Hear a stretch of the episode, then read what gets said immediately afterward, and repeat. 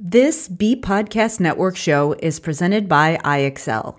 Loved and trusted by more than one million teachers, I X L enhances your teaching and takes work off your plate so you can make an even bigger impact on your students. I X L delivers personalized learning across a comprehensive pre-K through twelfth grade curriculum, including math, language arts, science, and social studies, and helps you assess student performance through actionable real-time insights. Strengthen daily instruction, close knowledge gaps quickly, and set every student up for success. If you want to bring I X L to your school, you can learn more at IXL.com backslash BE. That's IXL.com backslash BE. We're proud to be sponsored by MyFlex Learning. MyFlex Learning is a scheduling platform that helps middle and high schools meet the individual needs of all students. Schools can easily create and manage time for flex blocks, activity periods, R T I, therapy, and teacher appointments, and much more. With its built-in accountability tool and reporting features, MyFlex Learning solves your challenges around getting kids where they need to be and understanding how flex time is spent. Make your flex time work for you. Visit myflexlearning.com backslash BE to learn more and receive five hundred dollars off the first year. That's myflexlearning.com backslash BE. This is Doctor Karen, and you are listening to the De Facto Leaders Podcast, where I help pediatric therapists become better leaders so they can make a bigger impact with their services. On this show, I'll share up-to-date, evidence-based practices, my own experiences, and guest interviews designed to help clinicians and educators feel more confident in the way that they serve their caseloads, so they can help school-age kids grow up to be successful, kind, well-adjusted people.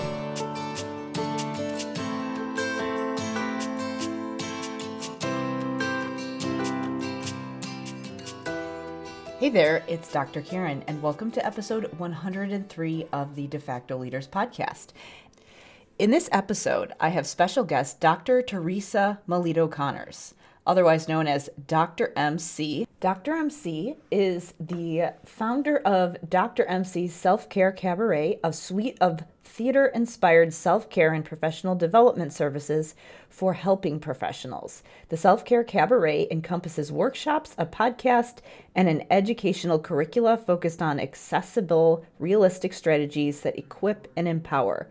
Doctor M C first recognized the need for such strategies as a special education administrator. She realized individuals in people-first, service-oriented roles often struggle with prioritizing self-care and work-life balance and lack of resources. Doctor M C pursued her P H D in educational leadership from Lesley University, honing in on self-care and renewal for helping professionals. In addition to her doctorate and published research, she's a licensed K twelve counselor with a Master's of Education in School Counseling from Salem State University and a Bachelor's of Arts in Theater Studies from Emerson College. Her true joy is bringing her scholarship experience and zest to audiences of all kinds nationwide. I know that we've all sat in some really boring professional development, and I wanted to bring Doctor M C on because with her theater background, she really brings a unique experience to professional development in a much needed area that's not talked about a lot in many school professional development trainings. So in this conversation, we really get into how school leaders can bring self-care into the culture of the school and really why a lot of people, whether it is therapists, school leaders, teachers, don't pay attention to self-care for themselves. They focus more on taking care of other people. And obviously, as we talk about today, that's really hard to do if you're not taking care of yourself. Interestingly enough, this goes hand in hand with some of the strategies that I teach in the School of Clinical Leadership. In the School of Clinical Leadership, I give K twelve clinicians a framework for being better leaders. Specifically, I give them the tools that they need to take on a leadership role in getting executive functioning supports into their school culture and their school curriculum so that students can get the support that they need across the day. But as you may know, when you're thinking about any specific clinical area or strategy, whether it's implemented in a classroom, whether it's implemented in the home, or whether it's implemented in a direct therapy setting, you need to make sure that you have the systems in place so that logistically you can actually deliver the services that need to happen. If that's not in place, it makes it really hard for us to do our jobs. And the thing is, when it comes to guiding teams to change their practices, people who aren't in official leadership positions, so people like the speech pathologist, the social worker, the counselor, the special ed teacher, the school psychologist, so really anybody who's involved with direct service delivery for kids, can take initiative and start working towards getting their team on board. And the way that we do that is that we have to have the right systems in place so that we know how to collaborate with the right people. We know how to block out time to do those important activities that may involve planning and training others, as well as figuring out what we need to do in our direct services as well. So this can be a logistical nightmare if you don't have the right systems in place. And having the right systems in place are key to also making sure that you can do all of these things for your caseload and also taking care of yourself at the same time. So that's why I focus heavily on building the right systems in the School of Clinical Leadership so that you can get the supports for your caseload in place without burning yourself out. So to learn more about how to become a member of the School of Clinical Leadership, you're going to want to go to drkarendudekbrandon.com backslash clinical leadership. Again, that's drkarendudekbrandon.com backslash clinical leadership. So now let's get to the interview with Doctor M C, where she is going to share a little bit about what she does at Doctor M C's Self-Care Cabaret.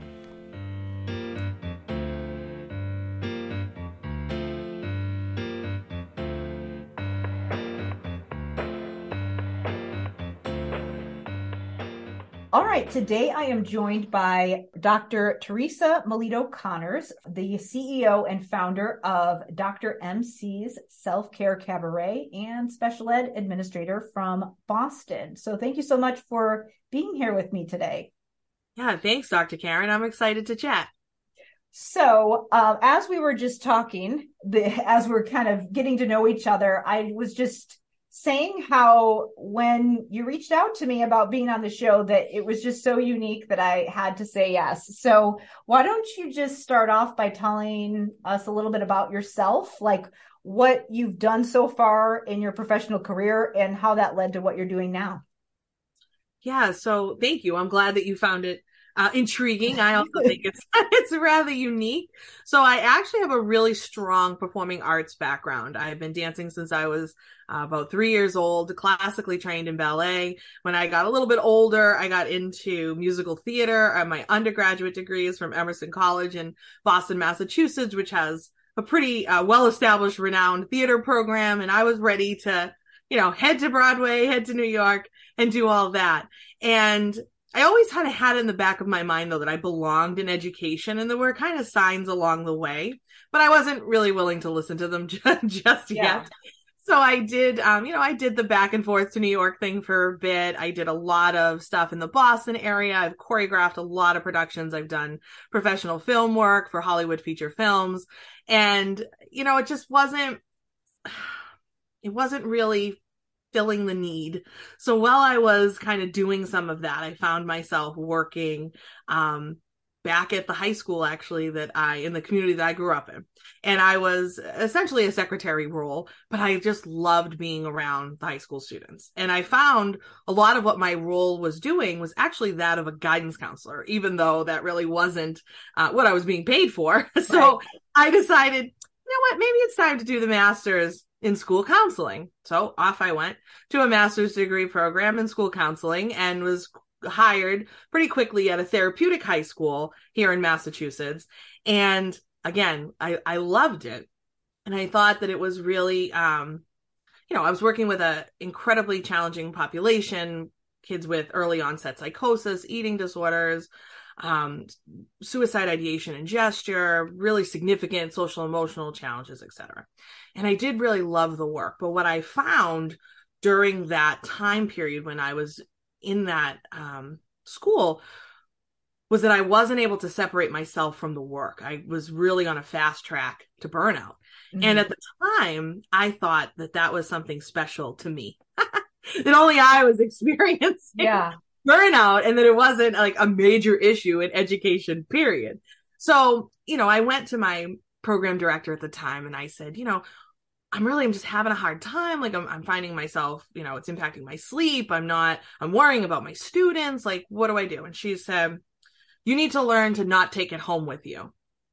And I didn't know what that meant. Mm-hmm. And she didn't give me any further instruction or guidance and kind of sent me off on my own. So that actually opened up my journey to start exploring self-care. And that's when I really started to dive into the work of Doctor Deepak Chopra, Doctor Wayne Dyer, Louise Hay, Cheryl Richardson, and all these uh, self-care experts that have come before me that have definitely paved the way. And I realized also that this was not something special to me. Yeah. That this was really an issue that a lot of people in education experience. So now in my mind, it was time to earn a doctorate and let's study this at that level. So I attended um, a PhD program here in Cambridge, Massachusetts, and I wanted to study right from day one. I knew I wanted to study self-care and renewal for leaders and teachers. And what would that really mean if leaders took this seriously and not only practiced it, but also promoted it for their students and what type for their, excuse me, for their staff, which would in turn yes. impact the students. And what would that really mean for school culture and school climate and just overall well-being of educators? Because we're in a bit of a crisis right now that was brewing, you know, even before COVID, and COVID has certainly made it worse. But, you know, those were kind of the questions going through my mind. So that's a a little bit about me and how we got here. But then through that doctoral work and research, I decided this is, I need to share this out. This is more than just a dissertation. Let's start a Facebook page. We'll call it Doctor M C's Self-Care Cabaret. And I love the name because it plays off of my theater, love, and my experience, but also self-care. So what started out as a little Facebook page has, and maybe a volunteer conference presentation here and there has now um, is growing pretty rapidly. I have a podcast. I regularly present to schools, businesses, and organizations on topics related to self-care. And I just, I love helping people take better care of themselves.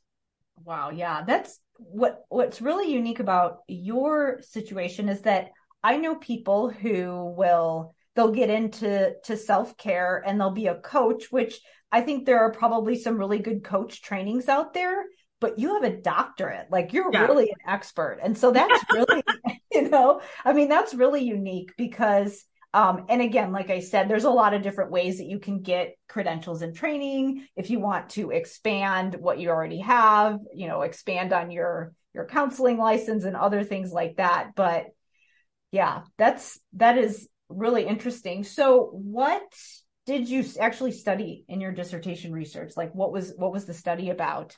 Yeah. So the, the degree is actually a PhD in educational leadership, but my okay. main area of scholarship was self-care and renewal. So the dissertation title has like one of those like super long, very academic titles. Yeah. I, I'll tell you what it is, but yeah. it's the perceptions of private special education school leaders regarding their role in promoting self-care and renewal practices for themselves and their teachers. So at the time when I was doing the study, I was actually working for a trade association here in Massachusetts that supports all the private special education schools. And so that was, uh, those were going to be my study participants, and they were willing and eager to be a part of it and share their information. So I surveyed them, I interviewed several of them um, to kind of come up with the data for the dissertation study. Yeah. So, I mean, what, what did you find throughout that process that surprised you? Yeah. Other than the fact that you're not the only person struggling with this. No, I knew that before, but right. um, yeah, for sure. The findings were really interesting. I think a couple that stood out to me, I think there were three that really stand out to me the most. The first was that school leaders felt that self-care and renewal practices were more important for their teachers than for themselves. Hmm. Like uh, on the responses, it was all like about, yeah, this is, this is super important. Yep. They're very important. High, but you know, fives or whatever. And then it was like, oh yeah, but no, not for me. Less important for me. So that was interesting to me. I don't know if, and that's certainly not the message that I like to right. give to people. Like, you have to take care of yourself as a leader, and you also promote it for others. It's not something other people need and you, you don't. That's, that's not it. So I thought that was interesting. Another one was that people really don't tend to start paying attention to their self-care until later in life, when either they just are feeling the impacts of aging, or they're faced with a health consequence or a health scare mm-hmm. of some sort. Yeah. And then all of a sudden the light bulb goes off and they're like, uh-oh, I better start taking care of myself. So part of my work, I like to get younger generations to really pay attention to this stuff, because it's not something that should wait until you're in a crisis situation to start paying attention to. Yeah. It's, you know, I mean, just from a motivation standpoint, it's easy to just put it off when you're young, and you can just power through. And I mean, there's so many different examples of that. That's really interesting that the administrators thought it was important for the teachers and not, or, or the staff and not them. I wonder if that is common in other situations where there's a person who is responsible for the care of others. So for example, the, you know, again, the leadership thinks that it's important for their staff, but not for them. Mm-hmm. The the staff think it's important for their students, but not for them. Absolutely. They think it's important for their kids, but not for them. Like, and all of these other things, you always think about the person you're taking care of and not thinking about, what about me? How am I supposed to take care of somebody else if I'm right. not in a good place? Right, because self-care, you know, society makes us feel that it's selfish. That's the messaging, that yeah. you can't, you know, it's selfish to take your paid time off. It's selfish to put your needs first. Who does that? Like, but that's, it's a really twisted view of what it is. And people don't understand that self-care is other care. It allows you to be able to show up better for your students, for your staff, for your children, for who, who everyone. Yeah. I wonder if it's just, do you think it's just that people don't understand what it actually is? Like, it's being presented in a way like you're, you're overindulging, you're, you're drinking all this wine and taking a bubble bath and all this stuff. And like, it's like people are kind of overdoing it and making it seem like it's something that it's not. Do you think that that happens? Absolutely. And I think there's a lot of misconceptions around what is self-care. And there's a lot of marketing around self-care. It's big business now. There's corporations right. and, and, you know, all kinds of uh, things preying on your vulnerability to try and sell you things and, and make like, but that's not it.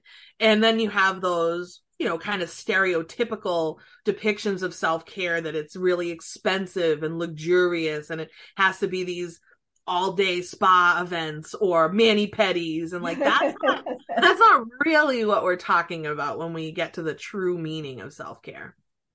It's interesting that you, so those examples, and I mean, obviously anybody can do whatever they want. Um, and so I don't want to gender stereotype here, but a lot of those things traditionally have been thought of more as female things, you know, to put in air quotes.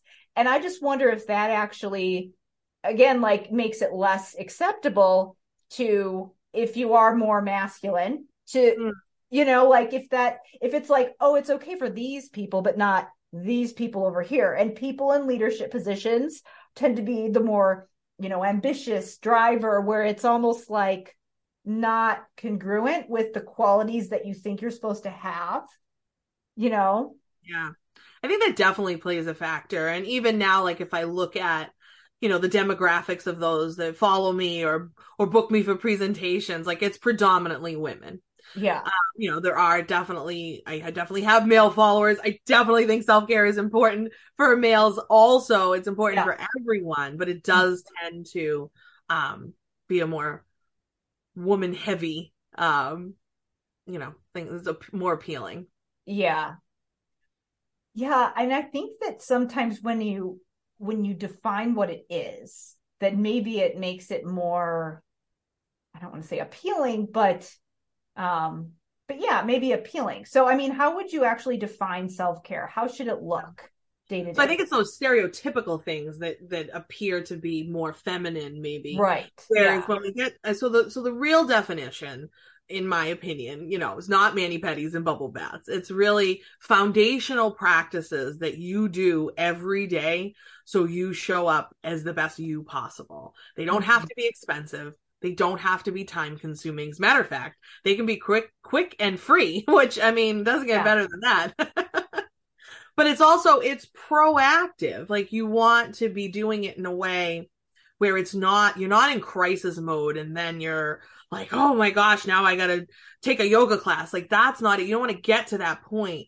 The hope is that you engage in these practices, you build up your resilience, you manage your stress in healthy, productive ways so that when those situations arise, you're able to better react to them. Because, like, stress isn't going to go away. We're still going right. to have, yeah. still going to have stress.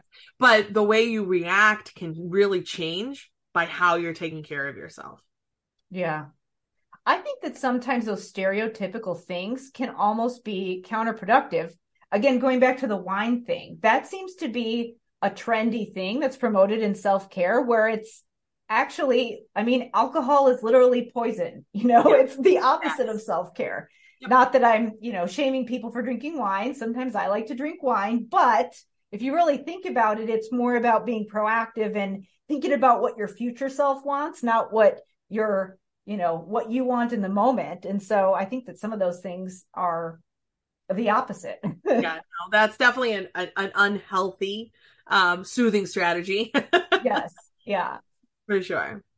So what is I, the process? Oh, go ahead. Sorry. No, uh, go ahead. I think I was going to start to jump into what you're going to ask. yeah. So what's the framework that you use for helping people or that you, that you present to people when you're, when you're, you know, coaching or presenting people?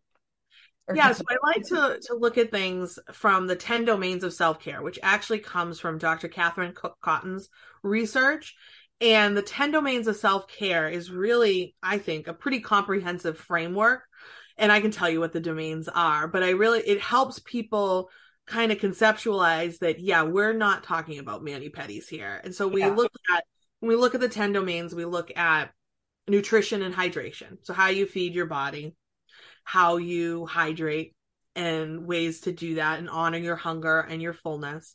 Then we look at exercise. So you have to move your body. And what does that look like? And promoting, though, that it can and should be joyful. Movement should be joyful. You shouldn't, it shouldn't be punishment or extreme. I also, in, in the interest of full disclosure, I'm in recovery for disordered eating and exercise bulimia.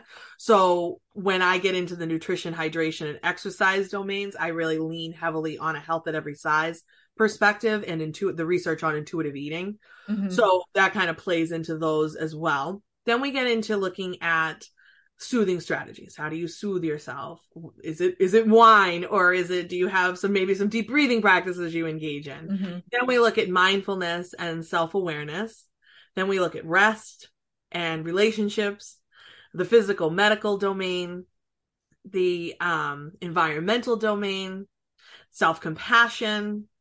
And the last one is spiritual. And the spiritual domain is really, teachers do great in that domain because we see how important the work is that we do. And we know why we show up every day for our students. So that, that domain tends to be really strong among educators and folks working with kids. Hmm, that's interesting.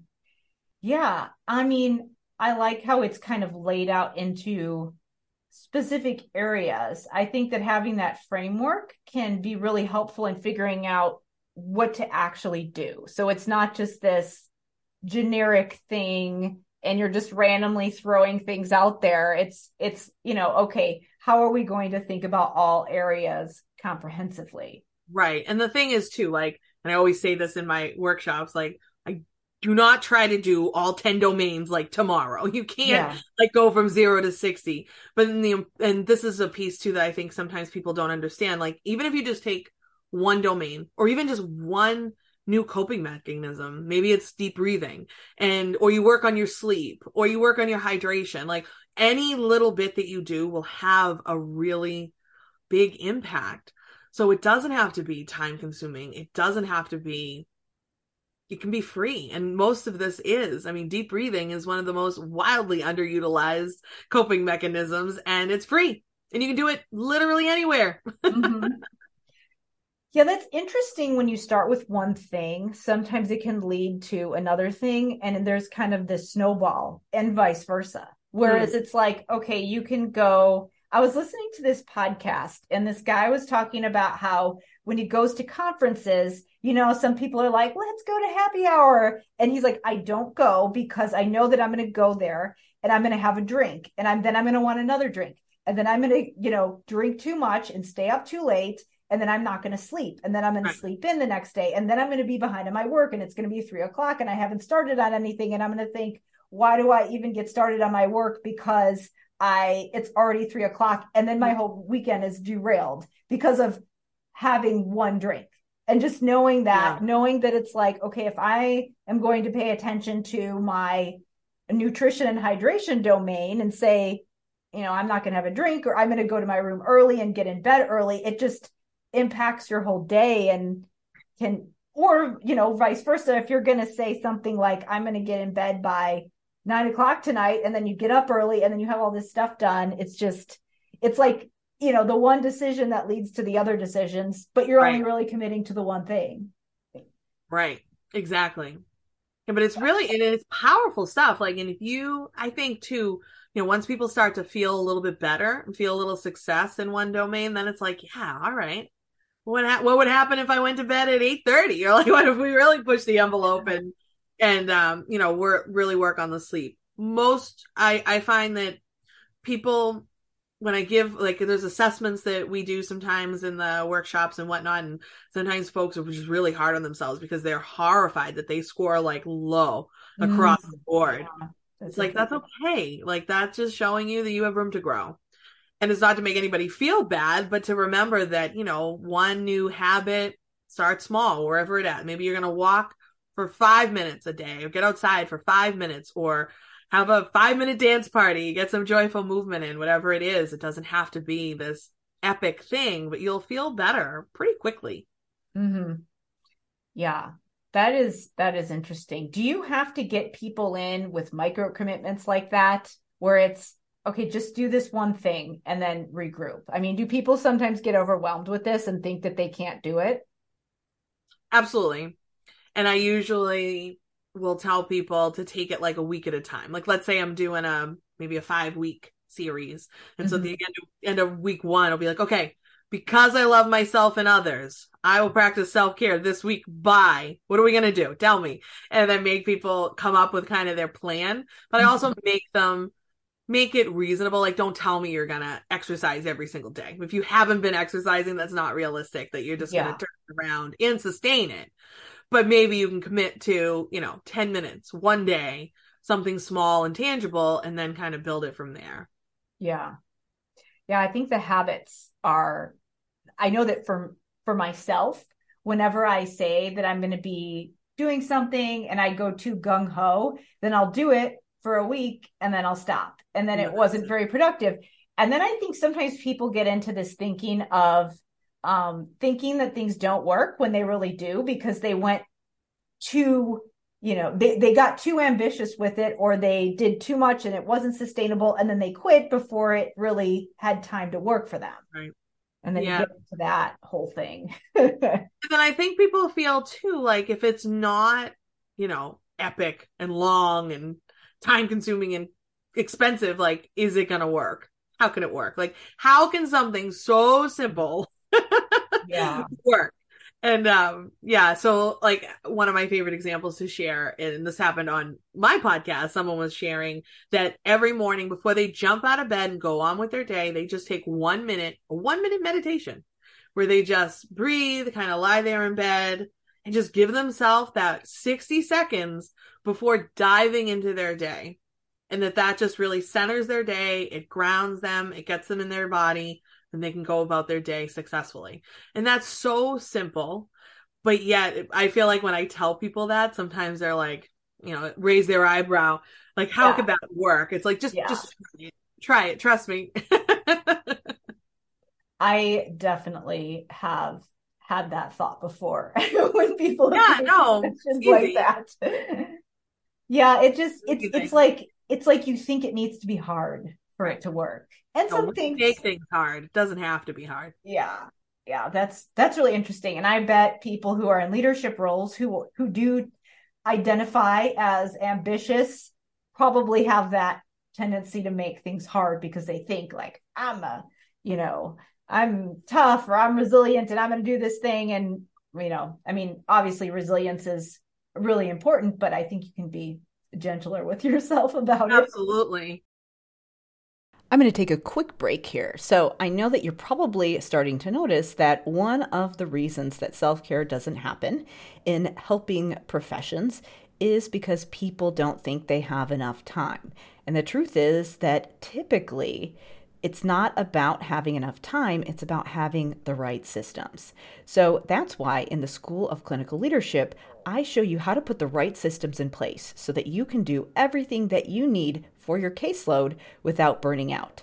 Specifically, the program is focused on getting executive functioning supports worked in to your students' day. And if you are involved in K twelve at all, you know that this really needs to be kind of a tier one initiative at the building or the district level.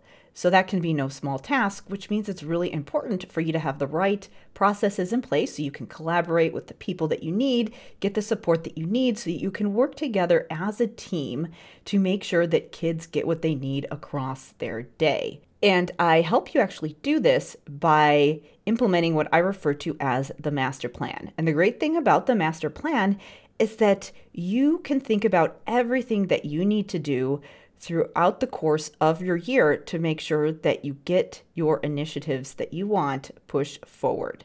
So if you want to change something that's going on in your building or in your community, this is the key to making it happen. And the great part about it is that you can work your self-care routine into this master plan. It's designed to help you plan your whole life, not just your work. And this is exactly what I show you how to do in the School of Clinical Leadership. So to learn more about how to become a member, you're going to want to go to drkarendudekbrennan.com backslash clinical leadership. So now let's get back to the conversation with Doctor M C.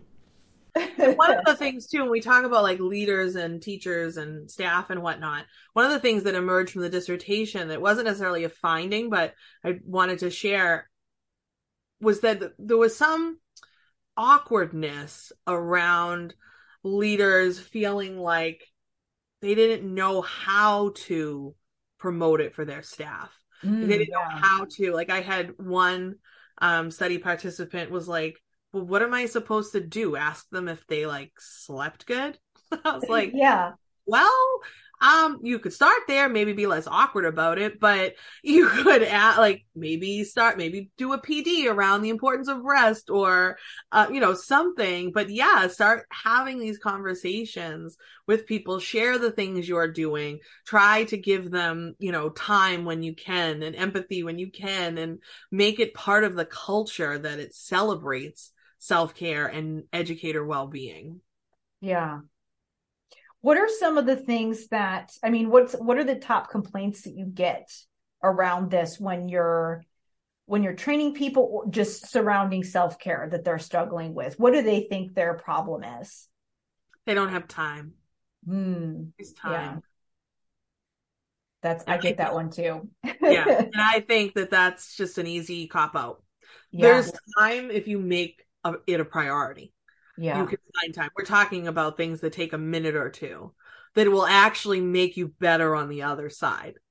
So there's, isn't there a quote? I, I don't, I'm blanking on who said it, but it's something like, it's about meditation. It's like, if you feel like you don't have, you know, ten minutes to meditate, then you should meditate for forty-five, something along those lines. Like, you know, that means you need actually more of it. So, not, you know, making sure that people understand that these are quick free things that you can access and embed them into your day. So it's not, it doesn't become like a, oh, now I do my self-care, that it just becomes part of who you are and how you show up. You have strong boundaries and you have coping strategies and you access them when you can. and when you need to, all the time, so that you're managing yourself, so that you don't get into crisis mode. Yeah, the um, someone told me one time with the meditation thing that it's, I mean, you can do it while you're walking. You can do a walking meditation while you're walking back to your office, or yep. you can just do it while you're sitting there instead of scrolling your email that you already looked at fifty times or whatever. Yeah. You do it lying down in bed. Yeah. Right before you wake up in the morning, before you go to bed, sitting in a chair. Like, that's a lot of things too. Like we, we have these stereotypes of like what perfection looks like. And, you know, when we think about meditation, well, you probably picture someone on the floor in the cross-legged pose, you know, for hours on end or whatever. Well, that's not how it has to be. You can absolutely do a walking meditation. Just pay attention to your surroundings and be in the present moment. So when they people think that they don't have time to do self-care or meditation or whatever, whatever their strategies are, when, as you're working with your staff, because you're a school administrator now still, I know, so they think their problem is no time, but what do you see as their actual problem, whether it be the staff or the leaders themselves? Hmm, that's a great question. I think, I think it goes back to culture of the school. Yeah. I mean, education in general is very fast paced. There's a lot of expectations on all school staff. They are strapped for time and resources and energy, and they're always being asked to do more and more. And so it's really hard to push back on that and to protect your own boundaries. So I think it really comes, I think it comes from leadership, having to, you know, cultivate a space that makes it okay for staff to take a break and for them to, you know, to see that. Like I, my staff sees me, like, for example, last week we had a really difficult meeting and I needed to step outside for a minute and just take some deep breaths. I needed some fresh air. I just had to like take a minute. My staff saw me do that. One of my um, staff actually came with me and like stood outside with me. She was running to the mailbox or doing something else. And she, she kind of just stood there with me. And I was like, I just need a minute. So being able to be vulnerable and model that for staff, I think is important. And that was really kind of my whole hope with the dissertation study, that I would find that when you do those types of things and when you model it and promote it and it becomes part of the culture, that it will be easier for everyone. Then it just becomes part of what you do. Mm-hmm. Yeah. Yeah. I think the habits and the, the systems, I mean, I, a lot of people who are very ambitious are all about, you know, building the good habits. So it could easily just be worked into that. Yeah, for sure. And a lot of it comes down to boundaries. Like there's a lot of boundary yeah. crossing in education for sure. And you have to really be clear with your boundaries and strong. And I actually had somebody recently, a fellow administrator, we were talking and someone else was going to reach out to me and they were like, oh, oh, just tell Teresa I'll talk to her on Sunday. And the other administrator was like, I'm not telling her that. She works really hard on her boundaries and I'm not telling her that. And like she was telling, and I was just like, so, I was like, so flattered. But like a second, I was like, oh, she could have reached out on Sunday. And then I was like, no, no, she can't, because Sunday, like yeah. that's my time. I'm not working on Sunday. I'm not, yeah. you know what I mean? So, but to actually, that's taken a lot of work to get people to recognize and honor that that's a boundary and that's my boundary and I'm not breaking it. Yeah. Yeah, that is, I think you can kind of almost train other people what they can expect from you. Mm. Yeah. With the, or responding to emails too is another one. I know that it's so random where, you know, where it's somebody sends you an email and then five minutes later, they're like in your office. Did you get yeah. my email? It's like, yes. But... It's three seconds ago. Relax. Yeah, I know.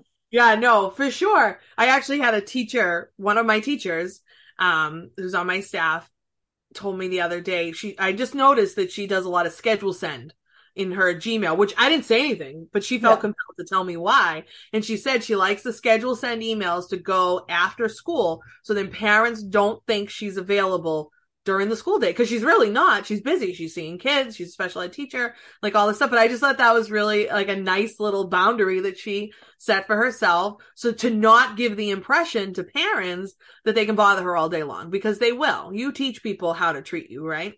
Yeah. So if, if they think you're available all the time, then that's what they're going to expect. So I, yeah, trying hard not to respond to emails on off hours, not check it all hours of the day, night and weekend. It's hard.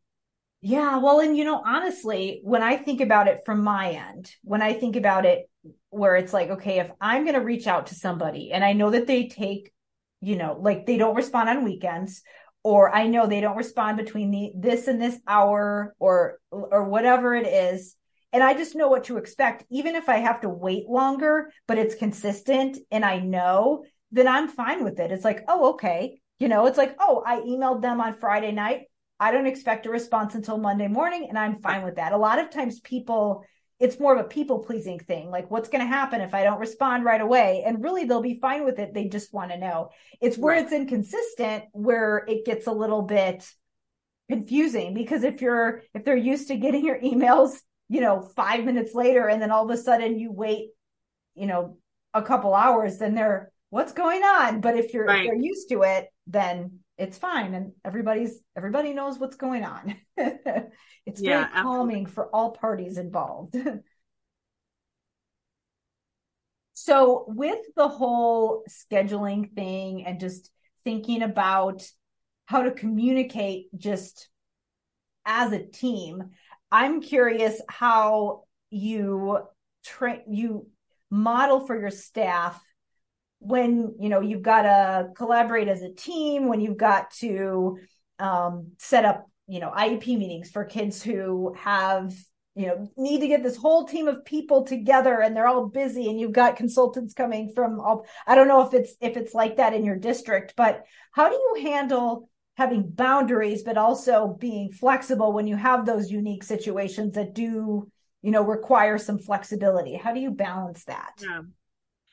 Sure. I think it's, for me anyway, it's a constant negotiation of what's the priority. Yeah. So it's always, you know, what, like everything has to get done at some yeah. point, mm-hmm. but not everything is an emergency. Not everything yeah. is the top three priority.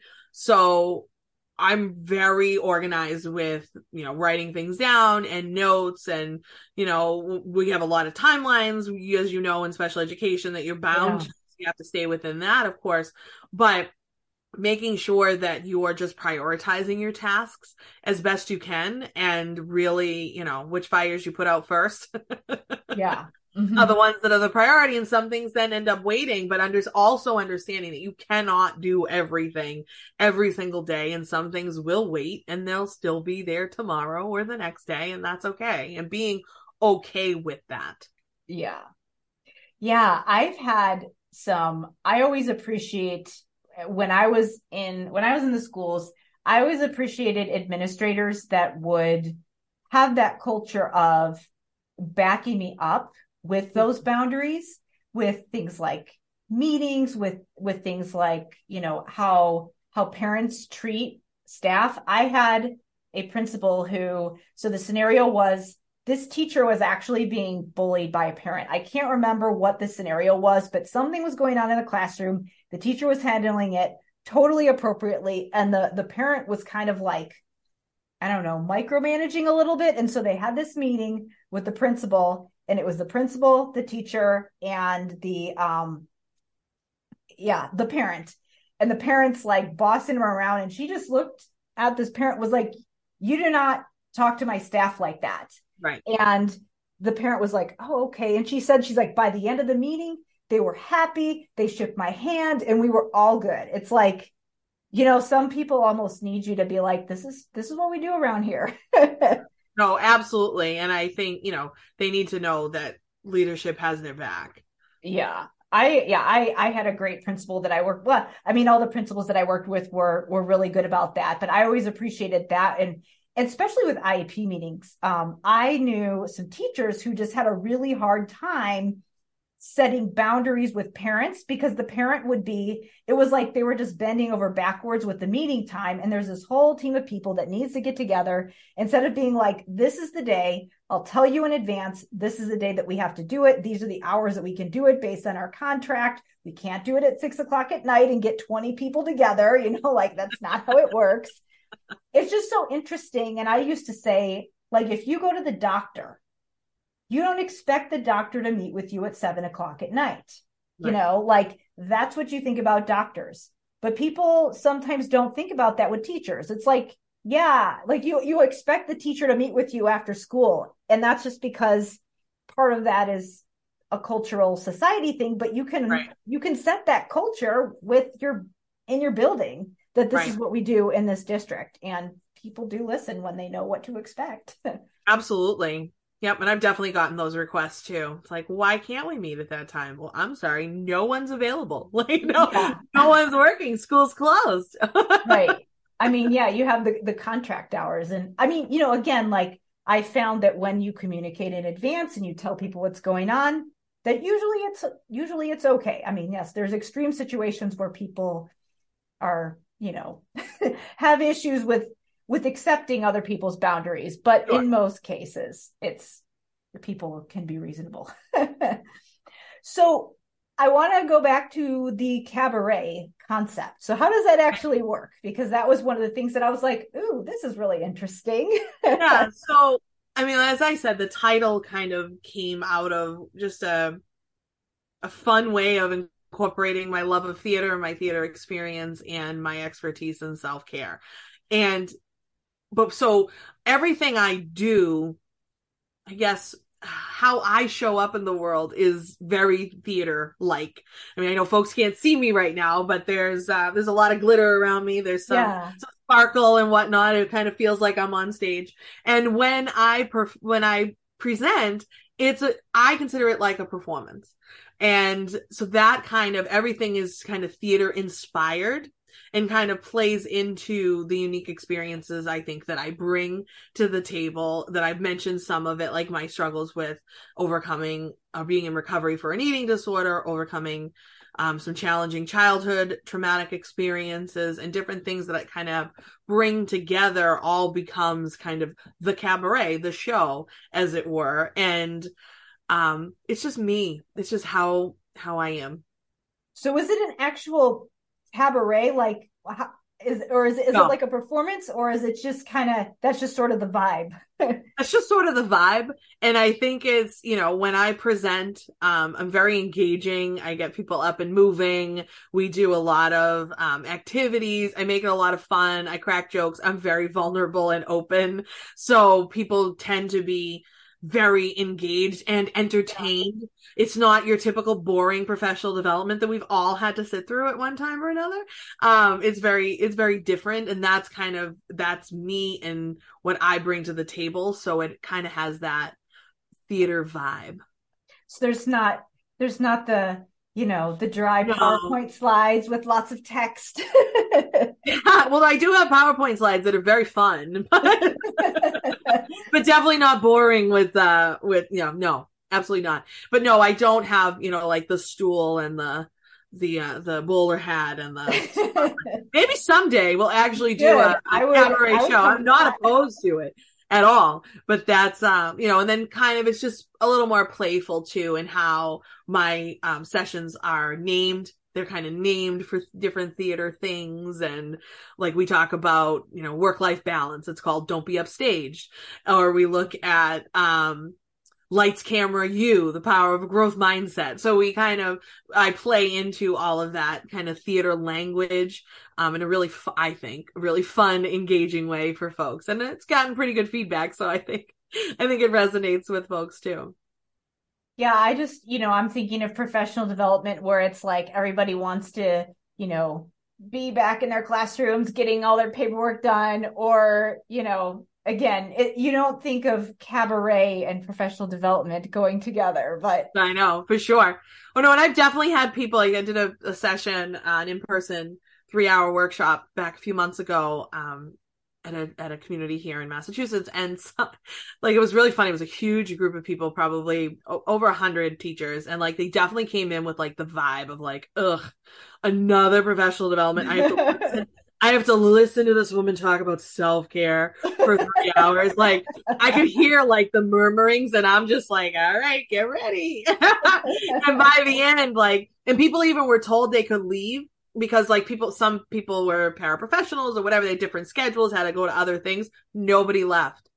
They were told they could leave. Nobody. And I gave them breaks. I gave them opportunities. I told them I wouldn't be offended if they had to go. Everybody stayed. And at the end, they were like, that was so much fun. I'm so glad I stayed. I was dreading this. Like, it's so funny because I know that even like, I remember one of my administrators was like, I hate when they make you participate. I just want to sit. For sure, for sure. I don't make anybody do anything too crazy. They're but... not like up on the stage dancing unless they want to. Not yet. We might do that at some point. No. Um, no, but we will do like stretching, like maybe some stretching things, some gentle movements and breathing exercises.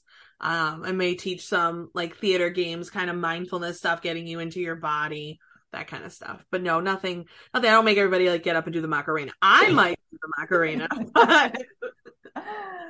Well, I bet that if you have a background in the performing arts, you probably have learned how to work the crowd and feel people out, right? Where you can tell if people are into it or if people are like, get away from me, do not make me come oh, up there. Absolutely. Absolutely. You can definitely feel the energy in the room if they're vibing with you or not. You can yeah. even feel it on Zoom sometimes. I do a lot of virtual presentations, and sometimes I'm just like, ooh, what is with this group? It's just not, it is so not. You can, you can tell on Zoom too. I mean, I'm sure that you get more when you're in person, but you can yeah, kind absolutely. of feel people out even if it's virtual. I Yeah, I think so.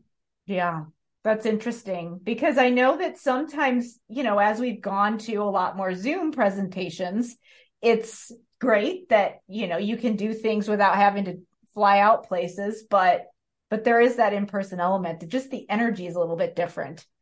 Absolutely.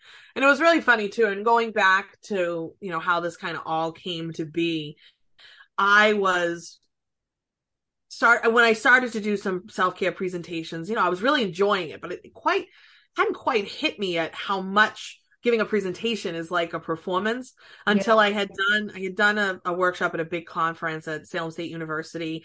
And I called my mom afterwards and I was like, I actually got like emotional. And I was like, this was a really roundabout way to like keep performing as a part of my life. Like this yeah. is, and then what kind of emerged also as I was working my way through the doctorate, Doctor Melito-Connors is fun, but Doctor M C, well, that's very yeah. cabaret. Like that just works. And I didn't plan that. I mean, I didn't have this planned when I met somebody that had the, a C for a last name. So I, this wasn't a very a long con to have Doctor M C as a, as a name, but I'm like, well, that works really well.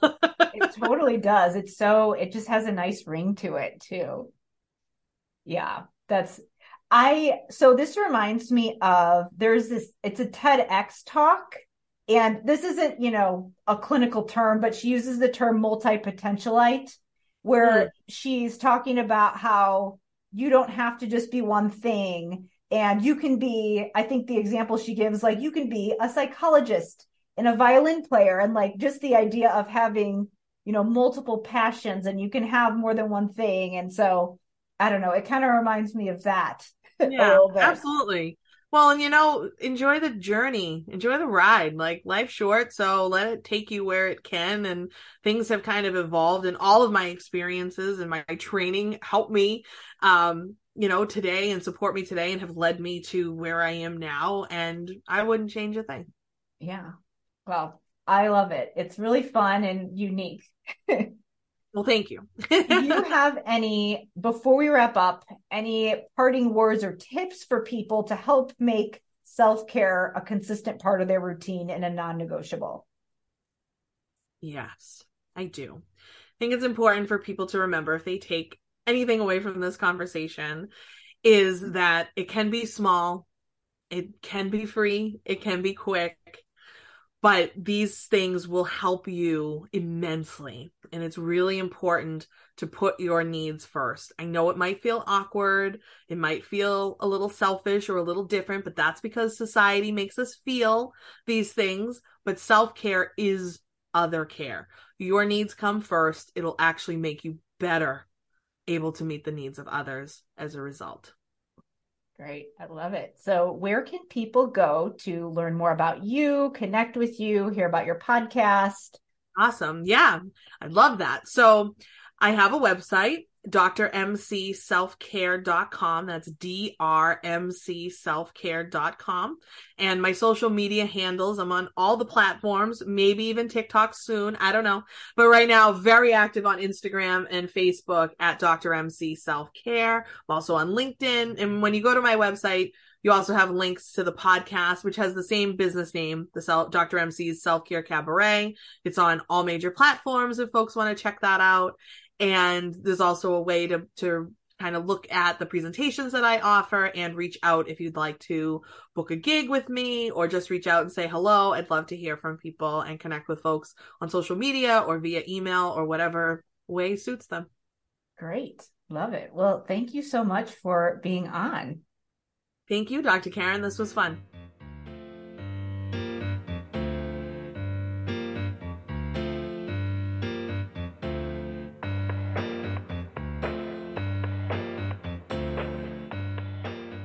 Before I wrap up, I wanted to remind you to check the show notes for all of the links where you can connect with Doctor M C, listen to her podcast, as well as learn more about the Self-Care Cabaret. Also, if you want to learn more about the School of Clinical Leadership so that you can learn how to put the systems that you need in place so that you can support your caseload and also work your self-care into your day-to-day routine at the same time, you're going to want to go to drkarendudekbrandon.com backslash clinical leadership to learn more about how you can become a member. Remember, it helps me out so much if you rate, review, and follow my podcast wherever you listen to your podcasts. Finally, if you have a suggestion for a guest on the show, or if you would like to be a guest on the show, please email me at talktome at drkarenspeech.com. I'm always looking for amazing guests who are using their clinical skills to make a difference, who are showing leadership in supporting K through twelve kids, and who are agents of change in their community, their facility, and in their field. Thank you so much for listening, and I will see you next time.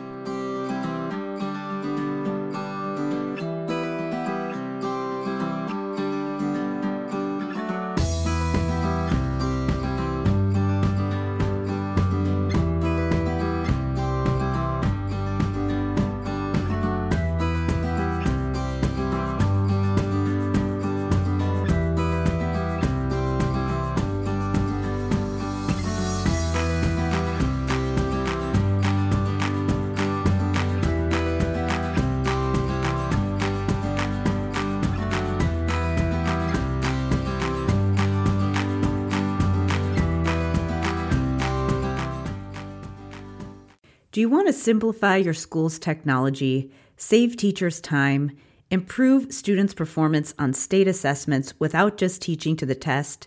You can do it all, but don't waste another minute. Head straight to IXL.com backslash BE to learn how I X L's research-based teaching and learning platform can help you achieve all these goals. That's IXL.com backslash BE. There are lots of solutions out there for giving students what they need when they need it, but when do they actually do all of those things? You need flexible time. When added into the master schedule, flex time enables students to get extra help or intervention, meet with teachers, make up work, get physical exercise, and try new enrichment offerings. If you're thinking of giving it a try, check out MyFlex Learning, which unlocks the benefits of flex time without the common challenges. Its intuitive design makes implementation and training a breeze. Make your flex time work for you. Visit myflexlearning.com backslash BE to learn more and receive five hundred dollars off your first year. That's myflexlearning.com backslash BE.